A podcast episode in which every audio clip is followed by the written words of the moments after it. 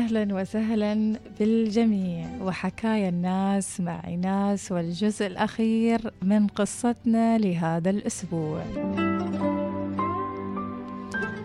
هيثم الوحش اللي عايش بين البشر بصورة إنسان. وحش يقتات على البراءة ويسلب منهم سعادة طفولتهم ويتوهم أن قوته تزيد كل ما زادت ضحاياه وكأن وجوده في الأرض لعنة. ما بس على كل شخص أذاه لكنه كان لعنة حتى على نفسه. فبعد ما سحر سارة بسحره الأسود تعاظم الشر اللي بداخله فسيطر على أختها الأصغر مروة مروة اللي بعدها حتى ما كان عندها تليفون لصغر سنها. سيطر عليها بالسحر مثل ما صار مع سارة بالضبط. ولكن هالمرة اشترى لها تليفون وهي في هذاك العمر علشان تتواصل معاه وترسل له صورها بين فترة والثانية صورها اللي ما ممكن حد يقدر يوصفها وهي غايبة عن الوعي بسحر الأسود. وبعد أربع سنوات من دراسة سارة في الخارج وفي الوقت اللي كان هي وصديقتها نوال راجعات للبلد تيسرت الأمور إنها تقابل الشيخ التقي اللي راح له علشان يقرأ عليها بالقرآن الكريم ويفك عنها السحر وفعلا راحت عندها الشيخ وخبرها أن فيها سحر أسود وبلغها أن لازم تنتبه هي وأهلها من شر اللي سوالهم هالسحر. تذكرت هني سارة الصور اللي صورتها لأعمال السحر المتوزعة في بيتهم. خذت تليفونها وراوت الشيخ الصور فأكد لها اللي فيها سحر أسود وهو أخطر أنواع السحر. والحمد لله بدأ الشيخ يقرأ على سارة مع المداومة على قراءتها للأوراد والقرآن والصلاة لحد ما رجع وعيها بالكامل. ولأن سارة كانت قوية وذكية من صغرها نجت من هالشر. وبقت مهمتها في إنها تنقذ أهلها الغرقانين في شر أعمال هيثم وسواياه الشينة. وللأسف كانت تكلم أهلها وتخبرهم إنهم مسحورين ولازم يتعالجون. كانوا يردون عليها ببرود وسخرية. بعيد الشر من ساحرنا بعد؟ ترى هذه حالنا عارفينها ونحن مشتاقين من سنين وبنين وعايشين في هالوضع من سنين. عاد تو حد يسحرنا من فاضي يسحرنا أصلا. إلا يريد يسحرنا إيش يريد منا؟ ما معنا شيء البر. مع حزنها عذرت حالتهم طبعا اللي ما ينحسدون عليها ودورت على طريقة مجدية أكثر. فكرت في خالها اللي كان له معارف في الجهات الأمنية وخبرته بكل السالفة.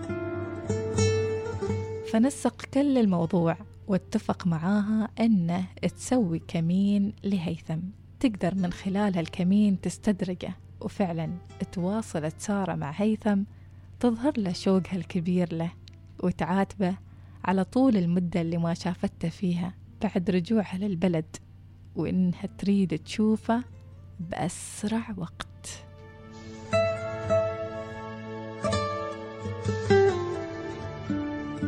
طبعا واحد مثل هيثم بلا أخلاق ولا فضيلة فز قلبه لكلامها وشوقها ولا رده لا زوجته ولا أولاده ولا الصلوات اللي كان يأم فيها بالناس ونسق معاها على طول إنهم يلتقون في أحد الفنادق.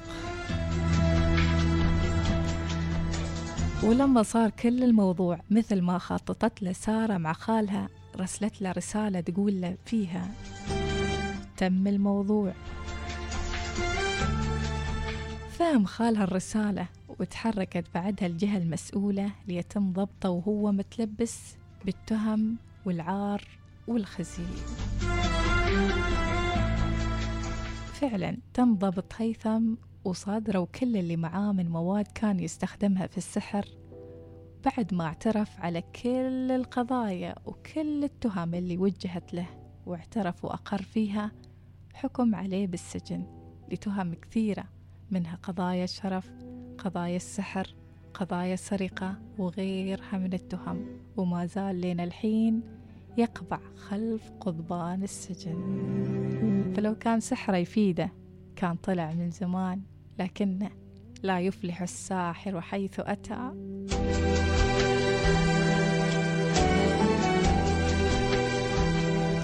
أما سارة فخذت كل أهلها بمساعدة خالها وصديقتها نوال للشيخ التقي اللي خلصها من السحر.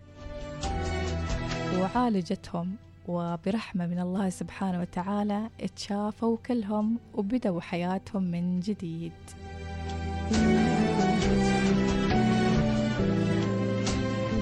ممكن نغتر بالمظاهر ونثق ونطمن ولكن البعض يختفي ويختبي خلف مظهر الخير ويضمر في قلبه شر العالمين.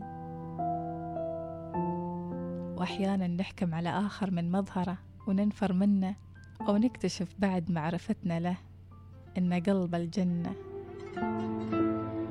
صحيح إن السحر موجود وممكن يعطل طاقاتنا كبشر في فترة من الفترات لو آمنا فيه.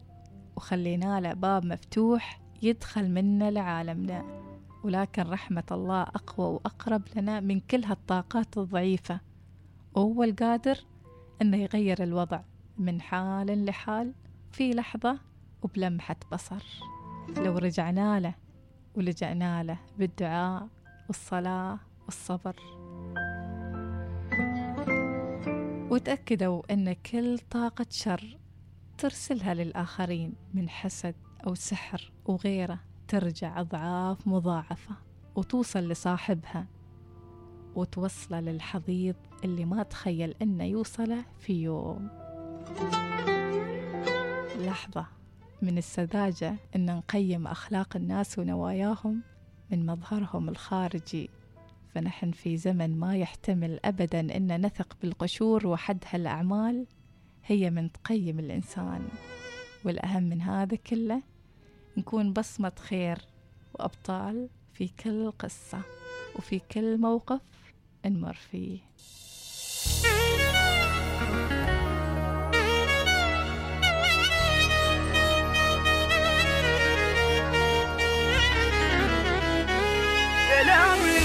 كلامي لازم تفهمه شوف اسلوبه ويتعلمه.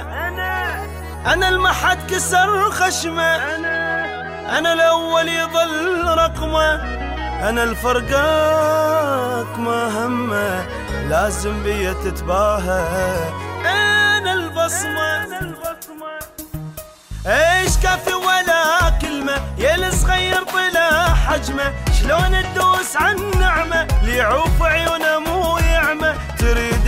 تروح يا يابا لا والله خفت يمه. منو القلك إذا تمشي أموت أختنق بالعبرة. أنا اللي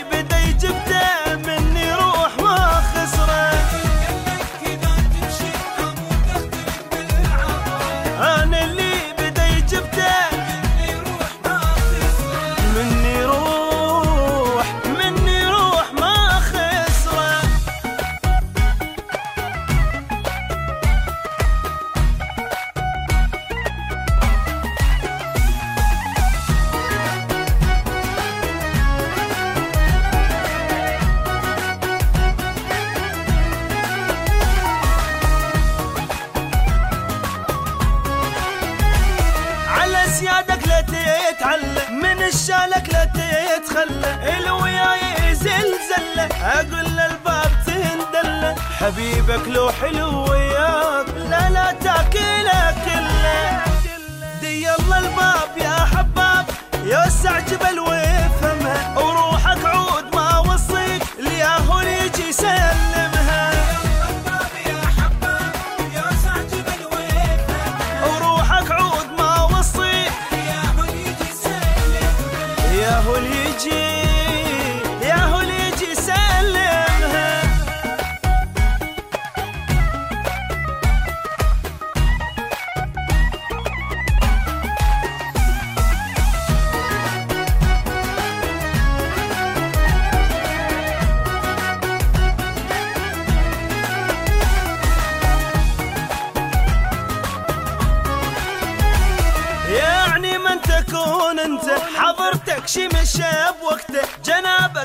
ما بخلصته الحب وياك انسلته مثل ما غير هدومي غرامة كان يغير بلا حبك بلا همك بلا زحمة بعد لا ترد. حبك فرصة مو حلوة وبفرقة كان أسعد. حبك فرصة مو حلوة. ترى حبك حبك فرصة مو